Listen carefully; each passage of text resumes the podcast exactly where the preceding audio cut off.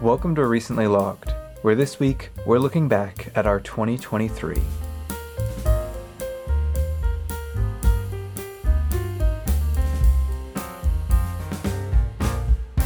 Hello. Hello. We're we're back.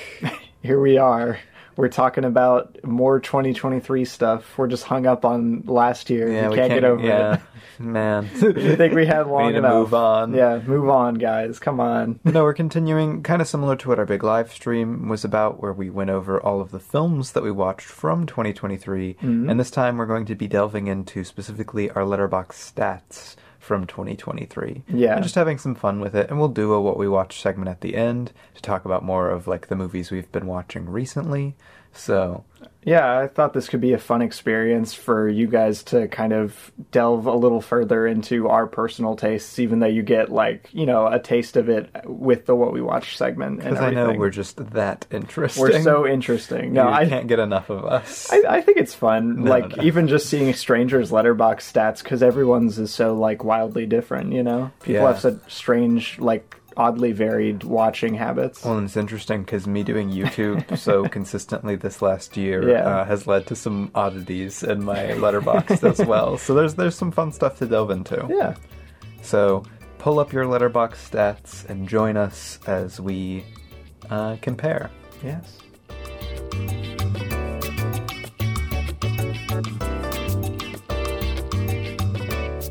All right, so we're gonna just kind of break it down section by section and talk through our letterbox stats. If you again have a letterbox, I think you just need a pro. I don't think you need Patreon Yeah, to do if this. you, if you have a if you're a pro subscriber on Letterbox.com, you it automatically generates one of these like stats pages for every year that you've been on the platform. If you've logged, I think like five films or more. So yeah, you can you can come along with us on this journey and see if how how you compare to our movie watching tendencies, Yeah. which are sometimes extreme. Sometimes erratic, yeah.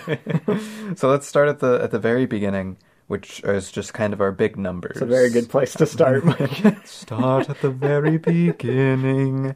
Uh, so we, we open up at the very top of our stats for 2023 a lot of numbers with up at the top. diary entries. So this Yeah. is how many times we specifically logged a film on Letterboxd. Yeah, not just write a review, but specifically like attached a date and a Yeah. review to a film.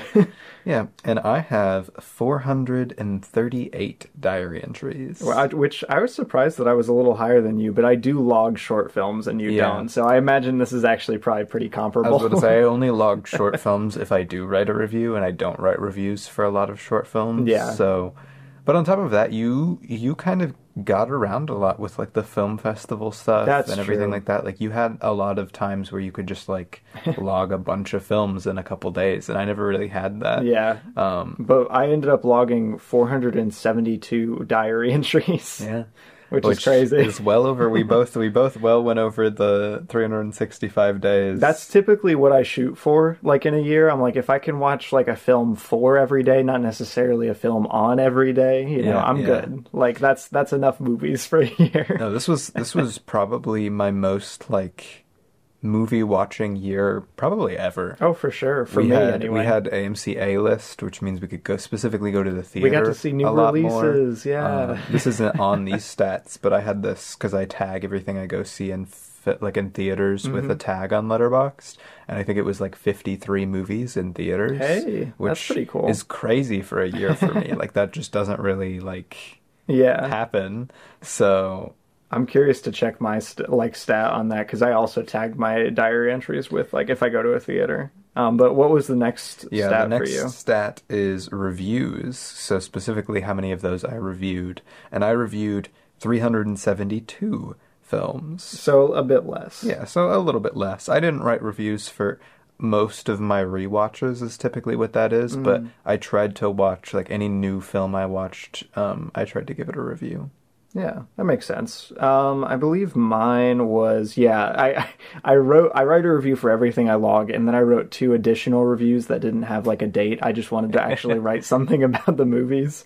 Um, so I have 274. So just two, two extra more films. than yeah. how many you log. That's funny. uh, just as kind of because these these don't have too much discussion that can go with them. I also made twenty eight lists, which I don't know, like the lists things. This is like a big thing for me on Letterboxd and Letterboxd. Anyone at Letterboxd, if you're listening, um, one of the things I really wish we had was like a convenient little search of lists Hmm. because I keep I keep not liking making lists, even though I really enjoy making lists. Right. Just because they it gets so piled up and so hard to find all my specific lists. I don't want to have to like scroll I, through uh, hundreds of lists to Whenever find I need one. to find something, I either go on the computer because they do have a search for your lists on the computer version, um, or I just sort my lists by alphabetical because I have all of them like titled in a way that I can find stuff. Yeah, most of the lists I made though were just pretty much like a lot of rankings. You made a couple like seasonal lists too. Uh, yeah. I don't, was that this year? a Yeah, lot of I it think was so. just like my top decades. I did Christmas. Yeah, you movies. made a Christmas list. I made yeah, I made several. Like I did my Ghibli ranking, Kubrick ranking. yeah. all of these count because a lot, or well, rather a lot of these count because I updated them. I did hundred spooky spooks for Halloween. Mhm, that was pretty cool. Um, I did a teenage angst list. I, I had a lot of fun with lists this year. I really, en- I, again, I enjoy making letterbox lists a lot. It's just not as convenient as I would like, being that I mainly use the app. Yeah. I tracked down my number, my guy. Apparently went and saw 58 movies in theaters Nice, in this past nice. year, which is crazy. Yeah, that's really that's a lot for us. Yeah, for sure. 58. D- Typically I get like 13 max like in the past years. How many lists did you have though, Remy? you don't want to know. I I made um 166 lists. I attempted to fill out my letterbox stats like they let you tag um, each year and each decade with like uh, an official ranking list that you can make. So I did that for like every year I had seen movies from, which it sounds meticulous, but it was really fun. So I had I had a great time. this next category is very funny. This is likes, which I assume is how many things you've liked. Yeah, it's how many things you've liked, whether that be a list, review, um, film, even. Yeah. So, So- the thing about me, I very rarely uh, like I'll like reviews when I remember to. I Yeah. don't often remember to, but I don't like seek out reviews Hmm. to like, and I don't really like people like I don't like seek out lists, so I don't usually like lists. so I pretty much just like like movies when I like movies. This might be like our most So- staggeringly different Yeah. statistic, even And- compared to your, the list number. I was about to say my numbers are a lot more than my dire entries. I have 874 likes, which is more than double. Mm-hmm. Yeah. Um, well, actually, just under double because that.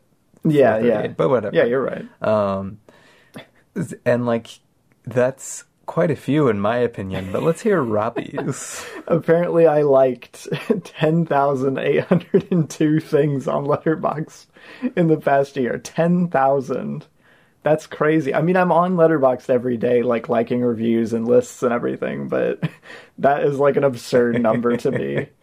Ten thousand likes. My goodness. Uh, and then the next one is whatever. Uh, it's 24 comments. I'm i think assuming that's, comments you left. I'm on assuming, people. yeah, that's comments I Yeah. left because I I did comment more this year than I usually would on Letterbox. I don't really engage with Letterbox that much on like a social Mm-hmm. on a level. social level, yeah, which is that's like its whole functionality outside of being like a film logging thing. Which it's meant to typi- be a yeah, social. which is typically what I use it for. It's just like a little personal Yeah. thing.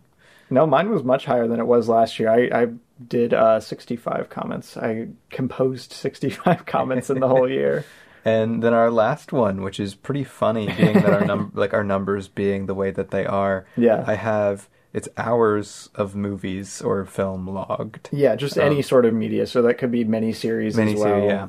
I have 818.8 hours, which is a, a hearty chunk. That's a lot, dude. That is a yeah. lot of hours. I have 640.6, uh, which is I was about like, to say the fact that way lower than I expected, Yeah, I compared to logged yours, anyway. less than you, yeah. and yet have like 200 more hours than you. Well, I think you did complete a couple TV shows over the I did. course I, of this I logged, past year. I logged several TV which shows. that would help a lot. I logged. and I logged a lot of just short films. yeah, and a lot of what I've been watching too. I've been watching a ton of really long Yeah, you movies have. and stuff. Even I believe it, I, it might have been last year, but like stuff like Until the End of the World and stuff like that, which is like a five-hour. yeah, that film. that was this year. And eh, I've got the hours to pull in. I just think that's funny given the rest of our stats. Yeah, no, I think so too.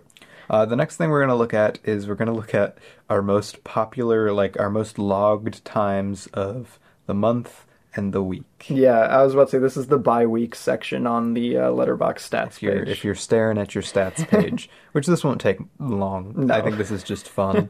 uh, I wanted to point out like our, our most logged week, how many films we logged in Yeah. one week, um, and then also some of our most logged days and averages and stuff. I was about to say I have I have my most logged week, Yeah, I which have is mine crazy. too.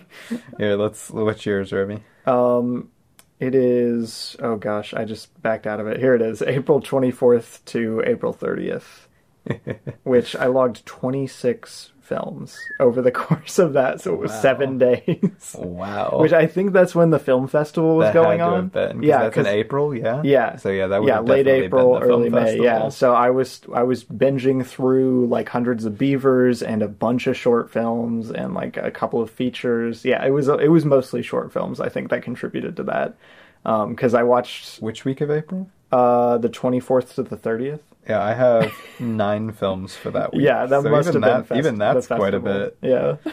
But my peak week was uh, November thirteenth through the nineteenth when I watched sixteen films. Oh My goodness. And this was More uh, than two a day. Yeah, this is when I was sick. Yeah, Uh, that- I think that you makes guys had sense. probably heard of this earlier, but I was literally in bed and did not feel like doing anything, so I just watched a bunch of stuff, and it was you know pretty fun other than the whole being sick part. Right. Uh, yeah. No, whenever I'm sick, I'm always like, ah, finally time time enough to read my books or whatever, you know.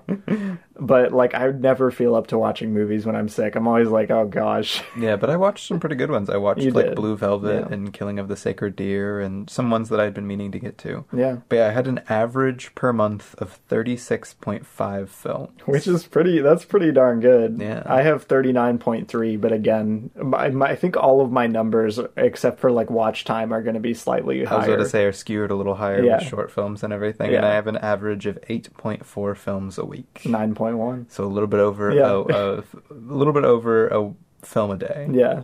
Apparently, my average like amount most the day I watch the most films is Yeah, which pretty day of the week? cliche. It it's is, Saturday. yeah. Mine's Wednesday, which I'm kind of surprised about. Like I don't I don't know what I'm doing on Wednesdays, but apparently I'm watching movies. Yeah, Saturday and Sunday stand out pretty highly above the rest of my days for most watched. I have 81 films that I logged on a Saturday and 71 films I logged on a Sunday. Interesting. Yeah. Friday's a really close contender for me, but uh yeah, Wednesday. that which yeah, that is strange. Maybe I don't know. Sunday afternoons are a great time to watch movies. I'm what usually can I I'm say? usually tired, man. uh, we also have a fun little section up next is our Milestones, milestone yeah. section. So this is kind of like important dates or things that you hit while watching, and these are fun. Yeah. Um, ours are actually the exact same for our milestones yeah. Oh. for first film and last film. well, because we watched both of them together. Yeah. So on January first, in fact, it was like, did we watch it like the night I think it, of the first? it might it was either no, I think it I think we rented it or bought it like that night and watched it. Yeah. I don't think it was like midnight of like New Year's Eve or whatever. Yeah, no, it wasn't. I guess not. Yeah. But yeah, on the on January first, we watched The Fablemans. Yes. Ah. Which we've talked about like back on January, like the week of January, we talked about it on the podcast. Yeah. But it's such a good movie. What a great film to start like a year with. That was Yeah. a really solid opening. I was about to say between uh, the Fablemans and me getting my uh, Atlanta Film Society membership this past year, it was a, it was a good film. It was a good like film year for me, you know. And then the last film we both had was Ferrari. Yeah, which we just talked about. which we just talked about, and uh, I just put a video out on my channel talking about it a little bit more in What? depth, as well as the Iron Claw. So you should go check that out. That's cool. But I just thought that was funny that we had January 1st and December 31st just being the first and last the same. right. So up next we have diary milestones. These are like hitting big numbers for how many films you've logged Yeah. in your lifetime on Letterboxd. Well, I no, this believe. is- no, Oh, this well, is this for- one is for the year just for the specifically. year, yeah. Um, I have I have some interesting ones. The fiftieth film I watched in 2023 was Shaft, the original 70s Shaft. Which is probably much better than mine, which was Sea Beast. I was trying to catch up for like award season. Yeah, the 150th was Spirited Away live on stage. That's cool. That is pretty cool. Uh, and the 200 and 250 ones, uh, it's kind Mm. of funny because I was doing my Martin Scorsese watch because I did a ranking of all of his movies on my YouTube channel. So my 200th is New York, New York, but my 250th is Kundun. So Indeed. like I watched 50 like I logged 50 things in the time cuz Kundun was one of the last ones I got my hands on. Yeah. And New York, New York was one of the first ones when I was doing my big watch through. It's very funny. My 250th is just Airplane, which was a first time watch and like it was good, but like compared to Kunda, and it's a kind of a funny contrast. My the only other one of note I think is uh, the 400th one, which was Eyes Wide Shut, just because that's a really fantastic movie. Yeah, uh, mine was um the bad Godzilla movie I've seen, King Kong versus Godzilla as my 400. Oof. Yeah. Um, do you have anything else you want to add, or do you want to move down to most watched? Yeah, let's just cover what we watched the most times or rewatched the most times over this past year. Yeah, so fun little category up next. It keeps track of how many times you specifically logged that movie this year, Yes. or rather 2023. Yeah. So, what was your most watched, Remy? Um, both of my like tied for the top spot are Scream Five and Scream Six, which is funny. But like we did cover them on the podcast this year, so it makes sense. Well, and we watched them like for the first time, and we watched them for Mm-hmm. the podcast, and then I think we watched them again for Yeah. some. Like we, I don't know, we were sprinkling them in. That's crazy to think about that we watched them for the first time this year. well, yeah, I mean, three, if uh, six came out Yeah. last year. I was about to rather. say that's crazy, but yeah, I logged both of those three times. Yeah, my most watched film uh, was After Sun, which I logged four times, but I also did a video on that. That is true. What's interesting about that is my my next most watched. There's like five films tied for three times. Yeah, I have six films. I was about to say I have Scream six, I have Scream three, but then I also have The Witch, The Shining, and Cabin in the Woods. And what's funny about that is every single one of those is a horror movie. so outside of After Sun, all of my most like rewatched films of 2023 were horror films. Yeah, I have a bunch of them in the twice logged slot, um, but most notably The Shining, which I watched for the first time this year and then got to go see again in theaters. Yeah, which was really cool. Which it's now like my favorite I was film. about to say my my uh, the other uh, the only other two that pop up on twice for me is The Green Knight and Paprika, which again Yeah. are two films that I did videos on. So again, YouTube really has skewed my stats a little bit. That tracks, yeah. What do you have next?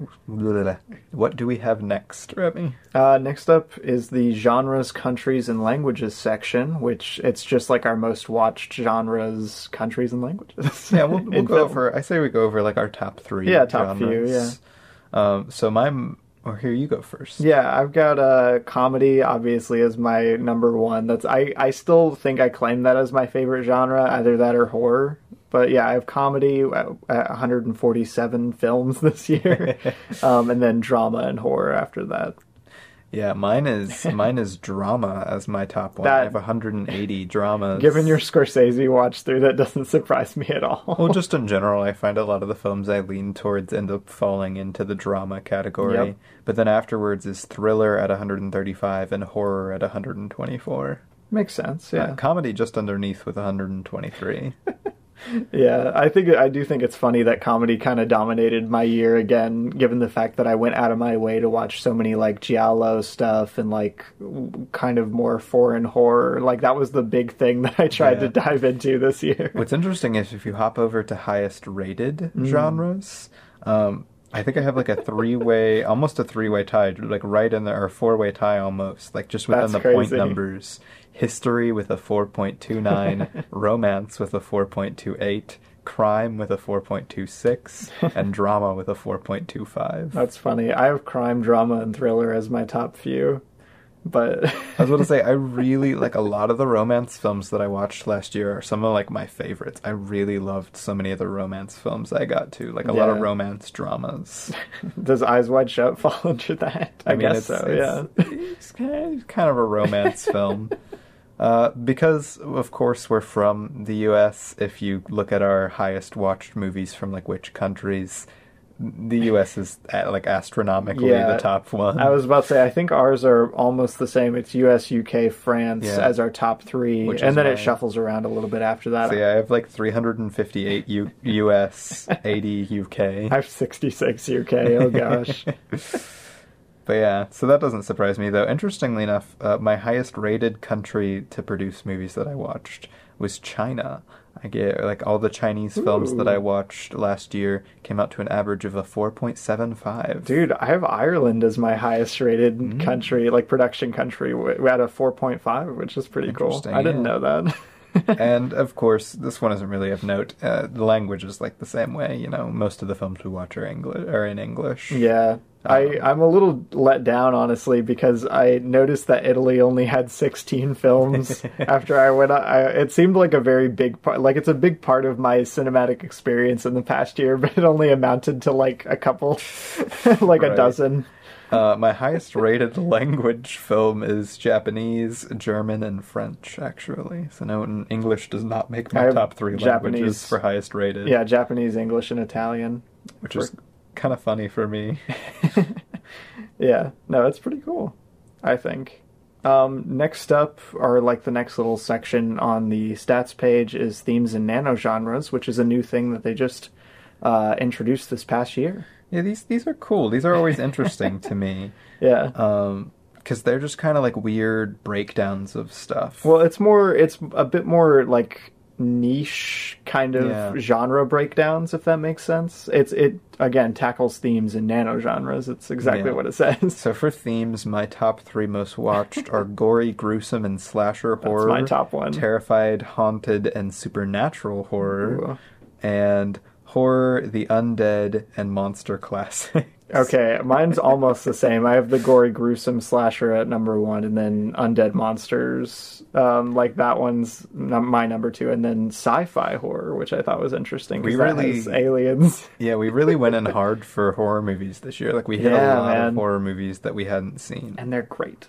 All of them were great. For highest rated, mine is really funny because I have a five way tie for the highest rated uh, I have a two-way. themes. I have moving relationship stories, emotional LGBTQ relationships, Yeah. emotional and touching family dra- dramas, um, legendary musicians, and stardom. Legendary musicians. And what is my last one? Get Maestro over here. Charming romances and delightful chemistry. Heck yeah. Those are my top rated themes. it's funny, teen friendship and coming of age has a 5.0, which is crazy Yeah, to all me. of those have a 5.0 for me. Yeah, I have powerful stories of heartbreak and illness. Oh no. um, but you know, fair enough, I guess. yeah, I think that's funny though. I did I did watch a lot of like I said a lot of really fantastic romance films. I Mm-hmm. Yeah. was really happy with a lot of the romance films that I watched, and especially during like Pride month and everything, I tried Yeah. to hit up specifically some more LGBTQ romance films, which the ones that I watched were really good. Well, I mean, and thinking back on like our childhoods and like where our blind spots are cinematically, it makes sense that like now that we're delving a bit more into like film exploration, most of the stuff we're watching is stuff we wouldn't have watched as yeah, kids. like romance, like a lot of a Yeah. lot of like R-rated romance dramas, and, or even, like, even crime just like dramas regular and- romance films. I just we never really watched them when we were younger, Yeah. you know. But you know, what are you gonna do? Yeah. For nano genres, a little bit redundant because it's Yeah. it's just all horror again for my most watched. I have frightening twist climax, Mm-hmm. eerie blood, horrifying, spooky, unsettling, horrific. Those That's are my top interesting three. because I have like three different horror ones. I have thriller, climax, fear, creepy, gothic, screaming, and then creepy, brutal death. I, it's funny that creepy made it on there on two of them. yeah, that's funny. Oh my For- goodness, I for- have yeah for literally highest an rated. I all have two. tie. Yeah, On same. All every single one in the nano genres is tied at a 5.0. Same. I think there's just too many nano genres. Well, the thing is, not every film has a nano genre attributed to it, so it's only like really popular movies that you watch will have it, and usually you rate those highly. So Yeah, but I, I don't know. I'll the, the couple of the top ones: mystery, confused, confusion, emotionally complicated, troubled, which I think is kind of funny, and uh, thrills, gripping intrigue. This is funny. Society. Society. Society, intellectual and daring. That's funny. Apparently, I highly rate films about society. guys. Robbie, but he didn't even. I watched Society this year, and That's Robbie true. did not watch. You actually Society, watched Society. so feel like, oh my gosh, one of them is cry cute songs is one of the Nana genres. That is a 5.0 That's for so me. funny, dude. That's great. Uh, up next, we have our the breakdown section, which gives little pie charts. I do love a good pie chart. But you guys can't really see the pie chart, No. so that doesn't really Um, specifically work. But we can you can mention tell the stats. Yeah, you on can tell you pie the charts. percentages. Yeah.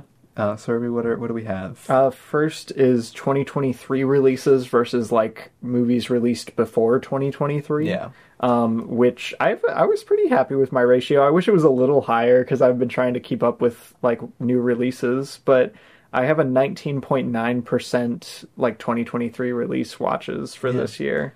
So 15.3 of the movies I watched in 2023 were 2023 releases, or There you go. 67 of 438. 94 of 472. Yeah. Uh, the next one's interesting. The next one is watches versus rewatches, which I was pretty Yeah. impressed with mine this year. Dude, I was uh, really happy with This mine, yeah. time, 68% of the films I watched in 2023 were the first time I was logging those films. That's so so I'd seen them cool. for the first time. I, this is the stat that I'm actually like that I am most interested in at the end of the year because when I first got on Letterboxd, it was like really skewed towards rewatches Yeah. because I was like rewatching everything now that I had a Letterboxd and like reviewing stuff.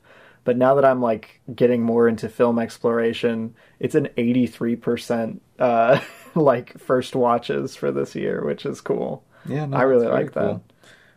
and then the last one that we have is reviewed versus not reviewed, which, if you could tell from Robbie's previous stat, he's got a 100% review. Yeah, since I have more reviews than diary entries Yeah, for I have the year. I have 84.9% of my diary entries were revi- re- were reviewed. Yes.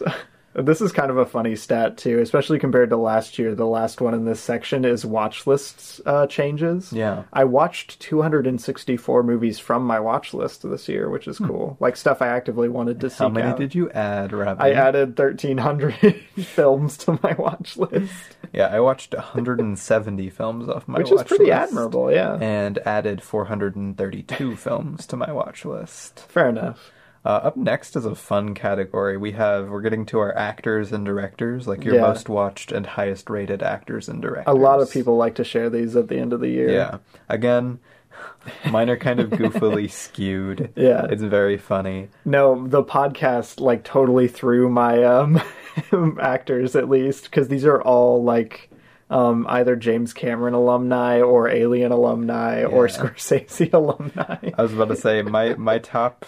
I, uh, we'll do top five for this. How yeah, about? why not? Uh, my top five are Robert De Niro with 10 films. Of course. Harvey Keitel with 8 films. Sigourney Weaver with 8 films. Leonardo DiCaprio with 7 films. Oh. And Samuel L. Jackson with 7 films. Interesting. Um, I have Michael Fassbender as my top spot That's with funny. nine He films. didn't even make mine. Um, I have Robert De Niro at eight, um, Lance Erskine at seven, Sigourney Weaver at seven, and uh, Catherine Watterson at seven as well. My highest fun. rated actors, though, and this is this is always kind of skewed. I'll just do top five because why not? I was about to say This all is of mine skewed are five point Because if you watch a five star movie and you only watch that actor in that movie the entire year, then that actor gets like a oh. 5.0. well, no, it has to be at least two movies to Oh, have it's an gotta- it's average. gotta be But if you two. rate both of them fives, Yeah. then they're gonna have a oh. 5.0. I was about to say I'll do I'll do my top five because I've got more than just five with a 5.0 average. Yeah, But so my do top I. five would be Jack Ryan, which is kind of funny because he he made an appearance in several films that I was not expecting him in. Right. Like, he was in Asteroid City as a new film, which was cool. yeah, uh, Mahershala Ali, which he's like one of my favorite actors. so I was that's about to cool. say over the past year has become one of your favorite actors. uh, Greta Lee, which Yeah. she's really good. Um, Liv Schreiber, I believe is how you would Live say, Schreiber, or Live Schreiber. I Sorry, believe. I- darn dyslexia, man. and then Jeff Goldblum, Jeff Goldblum sitting at a Jeff perfect oh. Goldblum, man. 5.0, Jurassic For Park, the year. the Fly, Asteroid City. I mean, fair enough. I I don't even know like some of these people on mine. I have James Rimar, uh, Dave Bautista, Jeanette Goldstein, Beth Grant, and Barry Denon. Again, I, I don't know what I've seen these people in, but I've seen them in something that And I they- really I like. was about to say, and they were apparently pretty good. Hmm. oh, she was in um, Southland Tales and Matchstick Men. That makes sense. But uh, moving on to directors. This Yeah. is most watched directors. My most watched director. Mine is so embarrassing. It's so funny, Mine dude. is so embarrassing. I, this is like the most embarrassing thing I've ever said on the podcast. Uh, Martin Scorsese, 18 films. Quentin Tarantino, Womp 8 womp. films. Because I did my Tarantino watch through, because I had never watched any of his movies. Yeah. Uh, David Lynch, 6 films. Ridley Scott, 5 films. And Wes Anderson, 5 films. Dude, it That is reeks, such- it reeks of film bro in I was here. about My to say that is goodness, such an embarrassing five most watched directors. that's so funny. Um, my my top five were James Cameron w- with ten films. I'm pretty proud of that one. Um, Martin Scorsese at eight, Alfred Hitchcock at eight, and then uh, Paul Thomas Anderson at seven, and Ridley Scott with six films. And I'm gonna give an honorable mention to Jim Henson because I watched a bunch of Jim Henson stuff this year, and it was great. All of it. For highest rated, this one runs into the same kind of Yeah, a problem. lot of if you- 5.0s. If you haven't watched a lot, um, I have uh, Richard Linklater at a Ooh. five, uh, Stanley Kubrick at a five, of course. Benny and Josh Safdie at a five, Wes Anderson at a five, and I'll throw in one because I kind of did the brothers, and David Cronenberg at a five. Interesting. Um, I have Jonathan Demme, uh, Stanley Kubrick, Christopher Nolan, Mary Herron, and Ryan Johnson, all at 5.0s. Also, shout out to Charlotte Wells, who also has a 5.0 for me because she uh, directed After Sun. Heck yeah, dude. and After Sun is pretty epic, I would say. I would tend to agree. Uh, up next, the section we'll jump down to if, Yeah. you're, if you're keeping along, you're playing along at home. We're going all the way down to highs and lows. Yep. Which this is a fun little These are category interesting, where yeah. it gives stuff that you rated higher than average or rated like you just different averages and stuff. It's fun. yeah, it well, it like takes the most, like the highest rated s- thing that you watched, or the lowest rated thing you watched, most popular thing, and most obscure thing that you watched for the year. Yeah. So So I think our yeah our highest rated or average rated thing is the same. We Yeah. both have uh, stop making sense. obviously, which I we mean, got to go it- see in IMAX. I was about to say it had its big theatrical re-release. Of course, we both watched it, and of course, everyone loves it on Yeah, Letterboxd. Stop making sense. It's what stop are you making gonna do? sense. Yeah, Uh, what's your lowest average movie you watch? my lowest average is uh, a film called Splatter that I watched. It's actually a short film that Joe Dante uh, directed and Ro- Roger Corman produced. Um, it's like a two dollar budget Netflix produced, like back in the two thousands. Crazy. Netflix produced um, murder mystery thing, and it's really terrible. it's one of the worst things what's, I it- what's watched its this average? year. I meant to say It has uh, a one point I was about to six. say stop making sense has a four point seven. Yeah, Splatter has a one point six average. That It- beats out mine. Yeah, um, there's some cool fisheye shots, but like it's really boring and bad. it's funny. don't My watch it. my lowest average film was Black Mirror Maisie Day, which that is kind of funny. has a two point one. yeah, that's low, man. Uh, well, dude, I try and I tried especially this year. Like, if you look at my even like my rating spread this year, it leans very high. But Mm-hmm. I really tried this year, and it's kind of what I try and do in general to just go for films that I That I you- think are going yeah. to be good. And usually, like I've been pretty right about that. The only reason I watched Maisie Day was just because I've been watching through Black Mirror. Maisie Day sucks. Mm. Yeah. it's so bad. I was about to say I picked I picked Splatter because I wanted to see more Joe Dante stuff, and this was during October, and I like hadn't watched a horror film for the day, Yeah. and I was like, oh, it's short, I'll watch that, and then it was terrible. Yeah, no, Maisie Day is really embarrassing. It's one of the worst episodes of Black Mirror, and there are some pretty bad episodes of Black Mirror. That's funny. Uh, we both have the same most popular because I'm pretty sure it was just the most popular movie on Letterboxd this year. Probably, yeah. Uh, Barbie, of course. of course, Really fun movie. I was about I'm to glad say, it's popular. it deserves to be the most popular, dude. It's great. Most obscure. We pull we pulled some different things because you had you pulled something more obscure than this one, even though you watched this with me. Yeah, I was about to say I, I managed to get a lower low average and a more obscure I was gonna obscure say, film. my my most obscure that I watched was Hippo versus Croc. Hippo versus Croc. How many? Oh, it doesn't pop up on here as easily to find us on the app. I was going to tell you how many people have logged it, but I don't know where that stat is online, like on the web version. Yeah, no, neither do I. Oh my goodness. Only five people have What logged. did, what the did you film. what did you watch, Um, Rebby? My my most obscure watch of the year is Shelf Life, directed by Aaron Zhang. Um, it was a short film that I watched uh, during one of the short packages at Atlanta Film Festival for this year. Um, it's a stop motion animated film about like uh, sort of female anxiety in aging, and it's it's really interesting, and it's like one of the best short films I watched this year. Um, and it's really insightful. It's really well made. Go go check it out if you could track it down. Only five people have watched it, but like it's really beautiful and well crafted. It's called Shelf Life. Um, Aaron Zhang directed it. Go watch it. It's great. Hippo versus Croc is bad. Don't go watch it. It's a bad documentary. Hippo versus Croc. you found the stat. Forty-six people have logged it on 46. Letterboxd. Dude, So- I can't believe mine's a single digit log for the uh, Yeah. year. That's crazy. Uh, up next, though, is what I was initially referring to, which is our higher, like rated higher than average Mm. and rated lower than average, which are specifically Letterbox patron stats. Yeah. So if you don't have patron, you can't play along at No, home. my god. Oh no. Um, I always think these are weird because I am so f- like wishy-washy on how I rate things, and it's always like the they take the rating that you have on your diary entry, and not like if you revised it, it doesn't matter. so like some of these I would have changed at this point, um, but it's still an interesting section. Yeah. What are yours for higher rated films you rated higher than the average Letterboxd user? This year I watched uh, Skinamarink and gave it a five, um, which the average is two point eight seven, which is uh, shockingly low still for me. I I think Skinamarink is like amazing, obviously.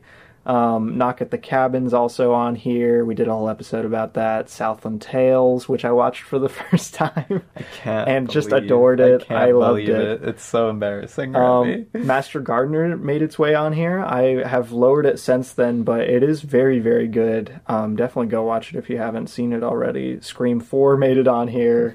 uh, very good movie. And Killer Clowns from Outer Space also made it. Yeah, mine mine are interesting. I also have Skinamarink. I didn't give it a five, but I gave it a four and a half. I do think it's a really great movie. Hmm. Yeah. but yeah, it's got a very low average. Yeah, just, Uh, I'm still, I'm just kind of shocked at how low it is. It's Knock, crazy. Knock at the Cabin made it on mine as well. Yep. Society made it on mine. Society. I really enjoyed Society, can't and I believe- loved what it was going for. I But was it only about has a to say. three point four average. I'm surprised it's not like a, I mean, it is a cult classic, but like Yeah. it doesn't seem as widely loved No, on it's- Letterboxd it's as I would assume. It's really dumb, but it's really fun, and I like it. I I like the way its little commentary works. So Interesting. Uh, I also have Kundun, which I really adored, um, The Killer, which I really adored, and Oh. Asteroid City, which was, I, yeah, I don't know. I, I really connected with Asteroid City. That was one of the most memorable watches for me in theaters of last year. Man, the killer's so good. The Killer's so funny. It's so I feel fun. like people, I feel like people, I don't know, are not viewing it as No, like, uh, comedically as I view you're it. gonna, but You're gonna be like they're watching it wrong. I, am not going to say that because there's no wrong way to Yeah. inherently watch a movie. But, like, I don't know. Again, I feel like a lot of the negative reviews I have seen from it, like, are not engaging with it as a comedy. And they're like, wow, this is really pretentious and dumb, which it is. it is dumb, yeah. That- that's part of what makes it really funny. Like, the egregious product placement is, like, as bad as, like, Haunted Mansion. But I Yeah. think it actually has a reason and something to say and is really funny in The Killer. but, but Micah, this episode isn't about the killer. I know. Let's move on to our rated lower than the average letterboxed user for the year. Yeah. Um, I logged uh, Doctor Who the giggle at a two star, which I know it, like for people who bother logging the Doctor Who specials, obviously they're gonna like them. um, but I was I, that was my least favorite of the bunch. I do I do like some of the specials from this year, but not that one. Uh, I also logged the room at a one star, like I can't believe it. What's its average? two point five nine. That's crazy to me. That's that's crazy. it's it's re- it's just so awful. Like I didn't even get that much ironic enjoyment out of it. It's such a like seethingly hateful movie. I did not enjoy it. um, I have the stuntman on here as well at a two star rating. Christmas in Connecticut at a two star rating. Uh, Freebirds. Freebirds. No, Remy At got a a one one. for Freebirds. Dude, it's so it's bad. trying its best. it's, It's so bad. it's so funny though, Remy. Um, and then I also have Monster Squad at a two star rating. Um, yeah, no, I don't like any of these movies. yeah, mine are interesting. I have Shark Tale, which I gave a, a one and a half. very bad movie. Yeah. I have Me Before You, which I think is an actively harmful, kind of gross movie. I cannot believe it's got a 3.28 average. Hmm. That's is that the one you were talking about? That's like really it's, ableist. Yeah, it's extremely ableist in a Yeah. Hmm. kind of like dark, gross way. Um, which again, most of the top reviews of the movie comment on that, but yet it's still got a 3.28. Hmm. Uh, next up is Mickey's Twice Upon a Christmas, which we Yeah. talked about. I only gave it a two. Christmas in Connecticut, which I only gave a two and a half. yeah. All Quiet on the Western Front, which I gave a three versus its 3.97. We average. talked about it on our I Oscars kind of- episode, I think. It's it's it's not a bad film. It deserves its three, but I kind of hate it on principle. I kind of, I don't know. It kind of is bad almost. Like it's teetering on bad, I Yeah. think. And then I also have Yodorovsky's Dune, which is a documentary that I- About Yodorovsky's yeah about Yodorovsky's Dune, and I really I gave it a three because it's like a fine constructed documentary, but I really hate it on principle. Like there's such a smugness about what it's doing. I mean, would you watch it again? No. That's usually my metric for like teetering between a two and a half or But like a three or it's something. just like it's kind of it's that same kind of thing as where it's I almost feel like it's kind of gross because of the way it views Yodorovsky's work and how one-sided it is. yeah, like it. It, talks seems about, to deify Yodorovsky with how you described it yeah, anyway. it talks about his production like it was this literally like holy thing that Yeah. was that was supposed to go correct, and then it just didn't because people didn't see the vision, even though like from what they present in the documentary, it was just a bad. He was bad at managing the production. I was about to say it, it sounds like a poorly managed production with some good ideas behind it. Yeah, I don't know. And then it goes to like really big extremes talking about just how much it influenced films for the rest of time. And I just it really rubbed me the wrong way. I do not like it. That's funny. Um, I figured we, here at the end I would read off like the highly rated films I've yet to see from 2023 because we have missed a couple this year, despite in spite of our A-list status at AMC. Well, most of these didn't make it into our theater. that is true. Um, a couple notable ones. There are a lot of anime like specials on Yeah, here. the Attack on Titan special. Um, but I still want to see Eras tour, like the big Taylor Swift concert film. I want to see Poor Things still, maybe. maybe Um, Monster I want yeah, see, Monster's the definitely. big one here that I've missed out on, uh, and Anatomy of a Fall. They Yeah, and I also have, made I mine. have Godzilla minus one. I never, I still haven't caught Godzilla minus one. Ugh, it's so good, Micah. but yeah, that's that's kind of a run through of our 2023 stats on Letterbox. Yeah. Hopefully that was fun. Maybe you got to play along at home. I think that would be fun. I was about to say, even if you don't subscribe to Pro, check your inbox for your wrapped uh, email that they send out Yeah. to everyone, and, And it'll it'll, have, give you yeah, uh, a some of couple this of, stuff. these. Yeah, a couple of these stats that you can at least be like, oh, there's my like most watched actor for the year. It's still fun. so yeah, let's get into just a, a brief little look at how our podcast has been performing, just as a fun little thing, because we've we've grown a lot as a podcast in this last year, which is cool. We're going to be grabbing specifically from our Spotify stats, which does not include stuff like YouTube and different podcasting platforms, but it'll is still true. be fun. Yeah, um, I was about to say I haven't actually looked at our Wrapped. I know a lot of people like kind of you know look at them directly when they come in, but this should be interesting. Um, me and Micah have it pulled up on again Spotify for podcasters, Yeah. so let's go. Uh, in 2023, people were really feeling what you do. Okay, According to Spotify. right according to Spotify. You say that to all your podcasts. Uh, let's take it from the top. Okay, top episode was the, menu, Menu review. featuring featuring our sister Marianne. real early in the season. Shout out to Marianne. All right, cool. I, I didn't know that Interesting. was our most listened episode for this season, at least, you know, on our podcast yeah, that's stuff. cool. Uh, it was streamed 273% more than your average episode. Which is interesting, though. A lot of I know I know for a fact a lot of Marianne's friends use Spotify That for is their true. podcasting, so that'd be very funny if That's like that's what very pumped it true. up. But still, that's yeah, that's seems pretty good. Yeah. Um, let's see what let's see what pops up next. A bunch of crazy transitions. Right. Uh, let's hear it for, the, the new, new fans. fans. Okay. 89% of your listeners are like started listening in 2023. Hey, that's pretty cool. So that means we had an 89% growth of like listenership. Diary of a Wimpy Kid Roderick rules. that review really brought them in. That's Dude, funny. That's not even from people- this season. People love Roderick rules, though. Thirty percent of your new listeners started with the Roderick Rules episode. That's cool. That's a People good, you love know. Roderick I'll rules. say it. That's a good taste for like our podcast. I think like how we go about reviewing stuff, even Yeah. though it is a Diary of a Wimpy Kid live action sequel. But people love Roderick rules. It's good. It's great. Ooh, how does it feel to have gone global? What's our global Let's listeners? see. Yeah, I'm, clear, I'm curious. You were streamed streamed in 10 countries. countries. Of course, United States was the top country with 75% of our total streams coming from the US. Yeah, I know we typically have a decent UK listener base as well. Get any good postcards this year? We have most new listeners in United States and the UK. Yeah, obviously. I feel like that's like yeah. Your listeners have good taste, obviously. So what else are they into? Let's see what our listeners listen to. I'm curious. Top podcast genres TV for our and listeners. film, kids and family, and sports. Ugh, Sports. you guys are listening to sports podcasts. You can't be into movies and sports. Sorry, sorry guys. You gotta pick one. that's kind of funny. I mean, that's a pretty. That's pretty much what I'd expect. Oh, it gives their music genres too. That's funny. top music genres for our listeners were pop, rock, and movie too. yeah, we got the movie tunes people. I mean, I guess anyone who listens to a film review podcast is probably going to listen to a lot of scores. Yeah. Which is funny. I, s- I still don't get the appeal of doing I that. love don't know. listening to movie scores. Uh, the this year, your listeners did more than just listen; they talked. Ooh, you published 31 polls, which received three votes. I did, okay.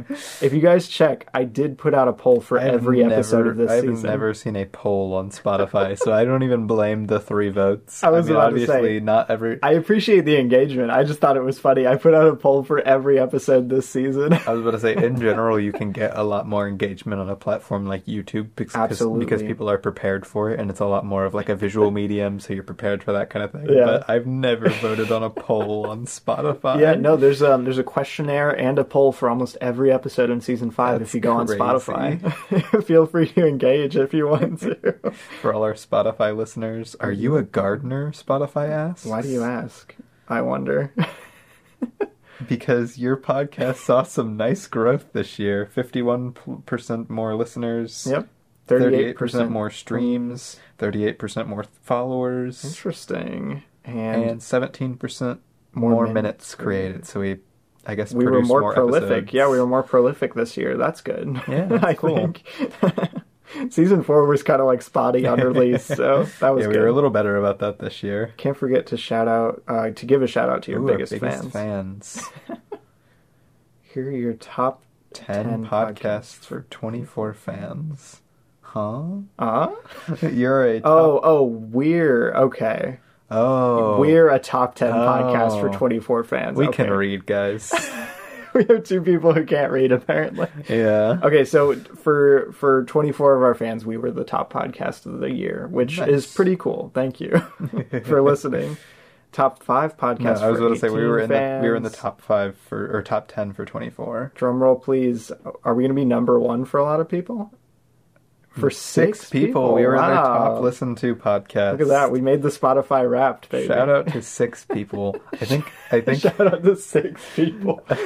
I think specifically Kaylor was one of those. Yeah. Uh, he was on the Rango episode. Go listen but to the Rango he's A, he's episode. an avid listener of the podcast, so thank you, Kaylor, for I believe being one of those. yeah, six no, fans. he, he sent us a message. He was like, "It recently logged was my number one this year. I'm like, yeah.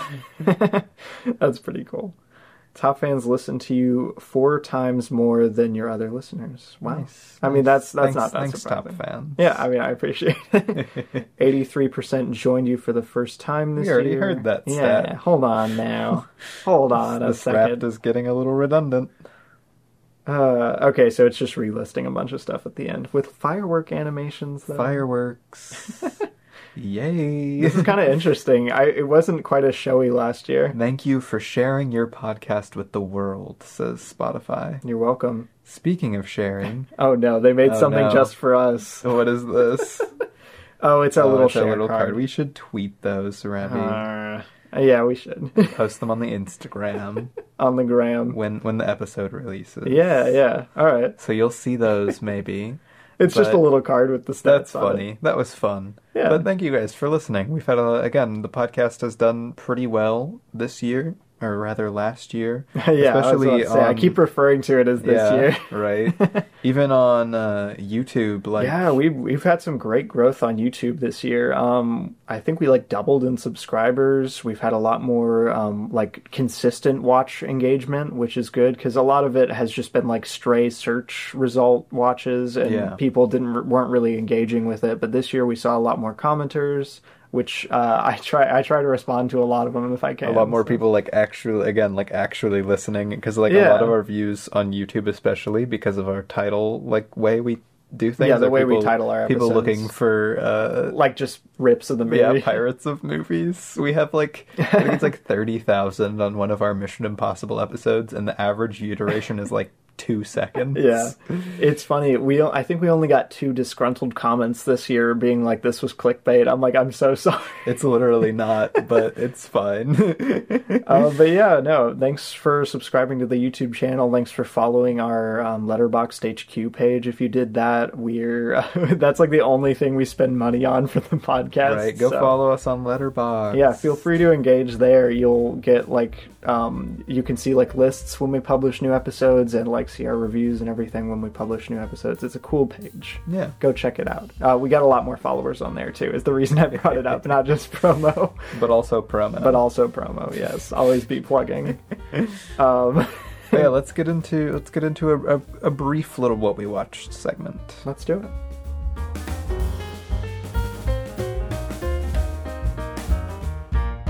All right, so for those of you who are new to the podcast or have never listened this far, though this is a really weird episode if you're new to the is a podcast weird to one to have jump listened in to on. the end. Yeah. But if you did, thanks. That's pretty cool. You're you're cool. You're a cool person. uh, the what we watch segment is a fun little thing we do where we talk about all of the movies that we've seen within like in between A certain episodes date range, yeah. and give brief thoughts, brief ratings, and just have fun. This time we're not going to do just that because time, and instead we're just going to start with the first of the year. yeah, our first few uh, watches of 2024. Yeah. It's exciting. This is the groundwork, the foundation. So at at on the first, we sat down, we wanted to watch a movie for the first, and our mom for some reason decided to turn on uh, Roald Dahl's ECO Trot. yeah, which, I mean, this was in my watch list, to be It was fair. in my watch list too, just because ECO Trot is like one of my favorite books from him growing up, and I- it seemed so bizarre to adapt it to a, like a full movie, even if it is a TV movie. Yeah, I liked I liked it for the turtles and like the kind of cute old person romance. When, when I was younger, I was like, "Oh, this is a sweet book." When I was reading it, like when I was reading through all of Roald Dahl's stuff. Um, but yeah, I never imagined that it would translate well to the screen, and yet And yet it did. it seems to It have really- at least partially translate very well. no, I kind of I kind of admire what this is doing. uh, it still does unfortunately run into the problem that I figured it would where Yeah. like ECO Trot's one of the shorter Roald Dahl books. Yeah, it's not very Um, long. and this definitely does feel like it's padded out a bit but uh, really like the it's just kind of good because dustin hoffman and judy dench are in it yeah. and it has a lot of tortoises I mean, it has it has some admirable direction. Like the set design is kind of cute, um, but like yeah, a majority of the reason it works is just because of its two leads. But it is like m- way more fun and sweet than I e- ever expected it to be. Um, Yeah, I was- especially considering James Corden is the narrator. Oof, I was gonna get to that. That's like the biggest L of the entire movie is that in between all of this like pretty sweet romance Yeah. and pretty like it's not amazing, but it's really watchable and really charming. yeah, watchable. Uh, yeah. James Corden pops in and he's like, well, "Yeah, I'm annoying." You know, at least they're trying something with the camera work. Like it was more kinetic than I expected it to be.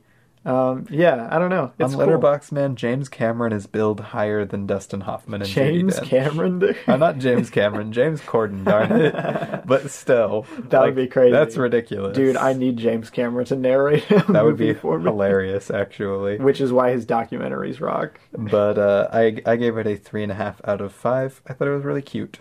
Fair enough. Uh, I'd probably land on I think a three if I were to rate it. Um, I'm trying this new thing where I'm like not rating films. I, I don't know. I change up my rating system so often. He changes up his rating system about once a year. Mm. About once a year, yeah. This year I'm like not rating stuff if it's below a four or a five. So this did not make He's the cut. taken, he's taken the real Mike Flanagan approach. Yeah, I, I don't know. I think that's a nice way to approach ratings on like Letterboxd and everything because that way you still have your high rated stats, but like you don't have to like try and rate like a bunch of mediocre Or stuff perhaps if you don't want we to. watch less mediocre films. That is true. That's my thing. but yeah, ECO Trot, charming, but not like great or Yeah. anything. On the third, uh, I watched The Sweet Smell of Success, or rather, Sweet Smell of Success, which is a very, very well known noir. Yeah. Uh, very, very fun, very, very cool. I mean, it's in the Letterbox top 250. Yeah, it's in the Letterbox Top 250. It's in the Criterion Collection. it, uh, if you know noirs, you know Sweet Smell of Success. Yeah, I was about to say if you've studied noir at all, you know of Sweet Smell of But Success. yeah, t- Tony Curtis is really fun in this. Burt Lancaster is really fun in this. I mean, Like, when is Tony Curtis not that was- fun? that's true. Tony Curtis is great. yeah. but this was just really fantastic. It looks good. It feels good. It sounds good. The dialogue is so snappy, and as every single review on Letterboxd puts it, sharp. It's just like the it's that really sweet, like nails it brand of dialogue that Noir has. Um, it's not like my favorite film in the world. I'm not a big fan of its ending as much as I would like to be. Like it didn't hit as hard as I feel a noir like this should. Yeah, noirs usually have like a big gut punch finish. Like that's their whole and thing. it tried to. I just Yeah. Mm. don't think it landed as well for me as I wish it would. But that's really my only problem. I gave it a four and a half out of five. Fair enough. Uh, on the third, I sat down and watched Lady Snowblood for the first time, which was pretty cool. um, it's so funny how much of like proto Kill Bill this is. like it feels so strongly influential to how uh, Quentin Tarantino approaches like gore see, and action and That's stuff. the thing, though, Robbie. Quentin Tarantino's films are all incredibly derivative. Yeah, well, yeah, he, he very much wears his influences on his sleeve, and like everyone mentions that. But yeah, Lady Snowblood, um, it's an exploitation film based on a manga, but it's not like aggressively like sexualizing of its female protagonist, which is really cool. I think, like, yeah, like hardly at all, really. Nice. That's- Um, yeah, I was about to say, Surprising. it's an early '70s Japanese like uh, you know cut 'em up kind of movie, which is cool. I don't know, it's really fun. Um, it's got some just amazing visuals. Like it rem- almost reminded me of how Park Chan Wook likes to shoot action. Um, it's it's really awesome. Like it, it's just amazing, really. like um, from like set design, uh, the like lens choices, the way they just dress all the sets. It's amazing. It looks amazing. The movement's amazing.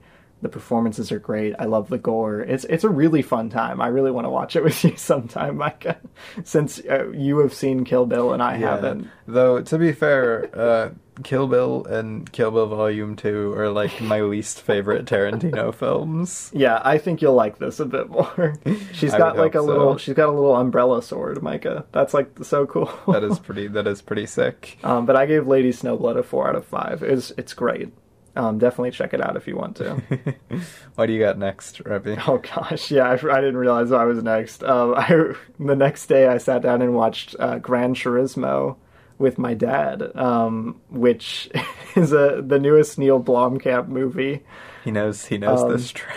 He's I- raced it a thousand times. Yeah, it, it's become sort of a joke within uh, the film circle in like Georgia, at least, and a lot of people on the internet were kind of mocking it because its trailer played nonstop for like it was months. just the trailer was on for so long. I'm sure, like I'm sure it's not even that bad of a movie. I haven't heard terrible not- things yeah, about it's not, it, like, bad. But that trailer, man, it's so, yeah, the trailer's pretty egregious. I don't know. Uh, the movie itself, um, I don't know. It ends up feeling a lot more like advertisement y than I hoped it might like not be you know like i kind of hoped like they would use the playstation money as an excuse to make a compelling like drama about like this cool thing that happened but instead it feels like PlayStation made an ad for Yeah. their consoles, Yeah. um, which is not really the vibe. It doesn't really feel like it has anything to say artistically about like the events that take place, but it like it's competently made, I guess.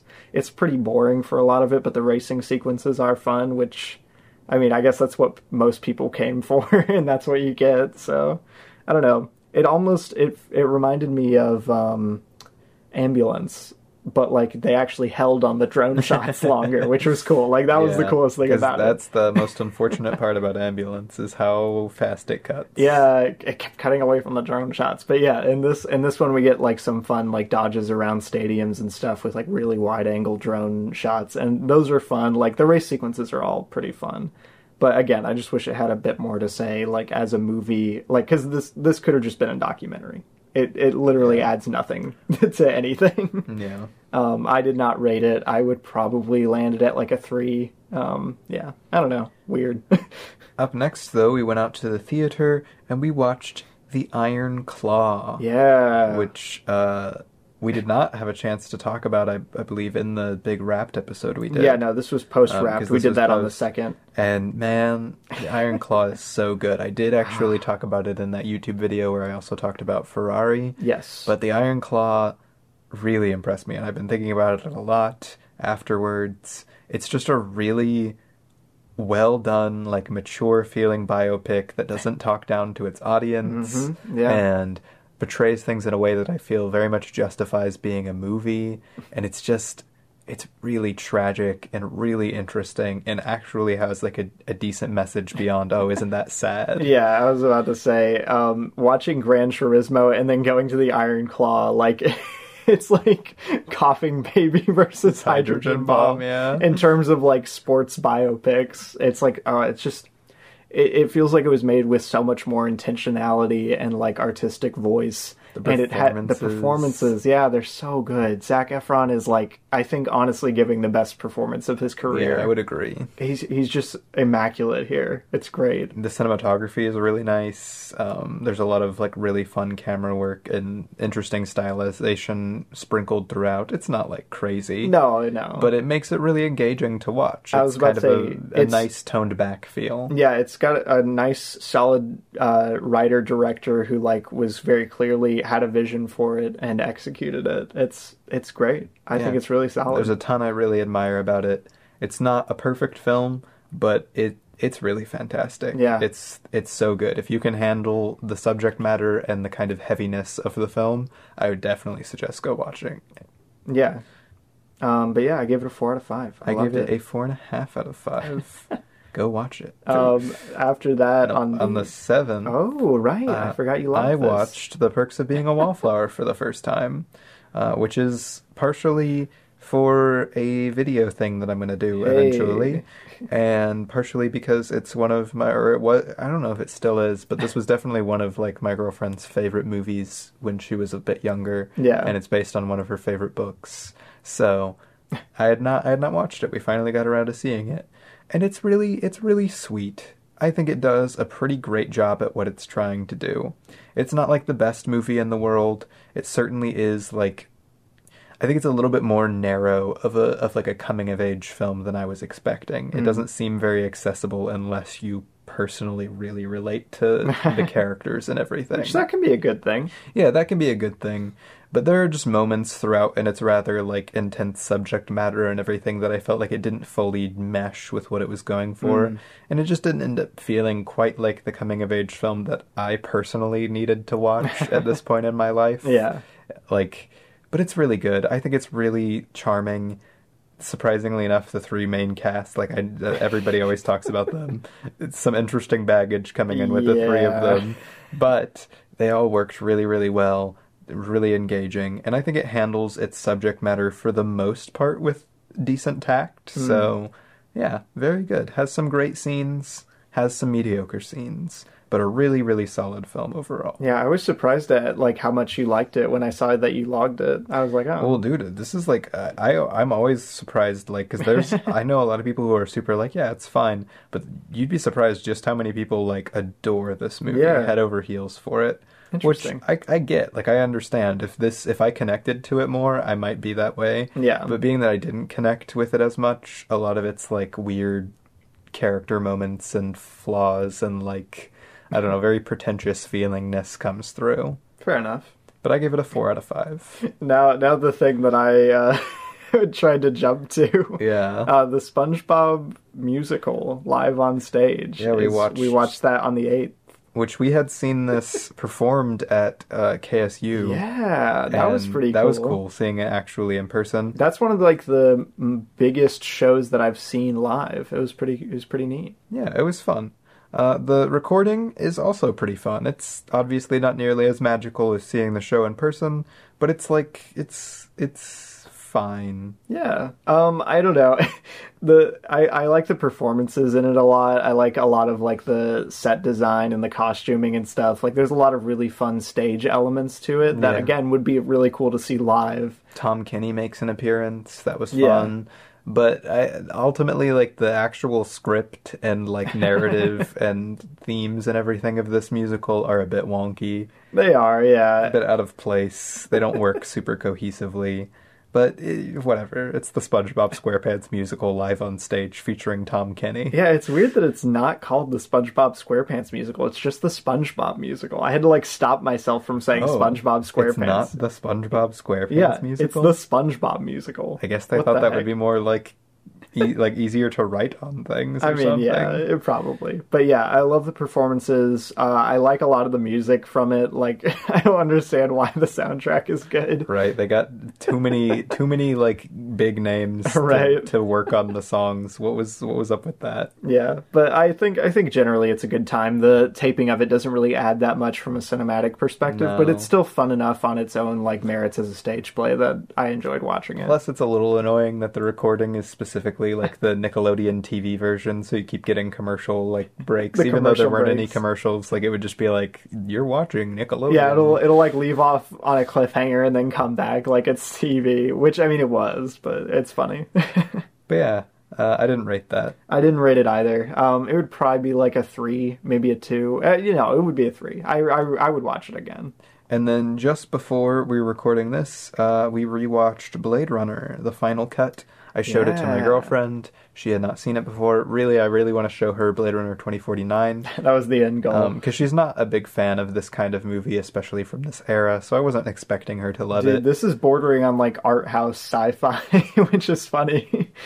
That's such a funny statement, though, because I Yeah. know so many people who would get mad at that. Rafi. really, Yeah. that's funny. I, I think it- I don't know. I think it's pretty much in line, especially with the art house movement in the '80s. Like Yeah. it's very like atmospheric and almost abstract at times. I don't know. I think it's it's not quite as if you're, if, experimental. if you're watching the final cut, that yeah, is. that's true. well, plus, but you get like the unicorn stuff and like Mm-hmm. yeah. yeah, I don't know. I, I really love this movie. It's one of my personal favorite sci-fi's. I love its atmosphere. I love its performance. I love its themes. I love its world. And I love how many little things you can poke at. I love its ambiguity and how it leaves so much up to the audience. And yeah, I love it. I, I'm still kind of torn on it. Um, we're we're no stranger to being like, oh, Ridley Scott, he's such a good director. Like, if you listen to our Legend episode, I'm obviously a fan of some of early, like some of Ridley's early stuff. Um, but Blade Runner, I didn't really connect with that much on my first viewing. But the second the second time around, I, I kind of got into the atmosphere a bit more. Yay. Like I I was able to find my footing a bit better and i don't know yeah the themes especially around like the main like guy decker's tracking down i was like this is actually like really cool like You know, the main guy, interesting- whatever yeah. his name is, he's Yeah. played by that one actor. yeah he's played by that guy he's got silver hair yeah that guy um but yeah no i i really enjoyed it a lot more i got a lot more into it this time it's still not perfect i don't i would say it's a bit of a stretch to call it that but it is really good and it's really ambitious and i love the miniature work in it all of the Yeah. effects are Yeah. so cool I, yeah, I, I could I would definitely go for another rewatch, but I'm really excited to revisit 2049 now that I've seen this Yeah. again because um, I've only seen 2049 like half asleep. um, so I really want to revisit that. Yeah, I've watched 2049 at this point like three times and Blade Runner like three or four times now. Uh, but I ended up rating Blade Runner the Final Cut uh, four out of five. I give it a five out of five. Solid movie. Great movie. but But yeah, that's it. That's all we got. That's what we nice and- watched. nice and simple. That's how we kicked off our year. And we're gonna keep on keeping on with some good movies, hopefully. I was about to say, if you're feeling uh, ambitious, you can comment like the first few movies you watched this year as well, if you want to. Uh, if you're on YouTube or on Spotify. See, I thought I thought you were about to be like, if you're feeling like emotionally ambitious, go watch The Iron Claw. oh no!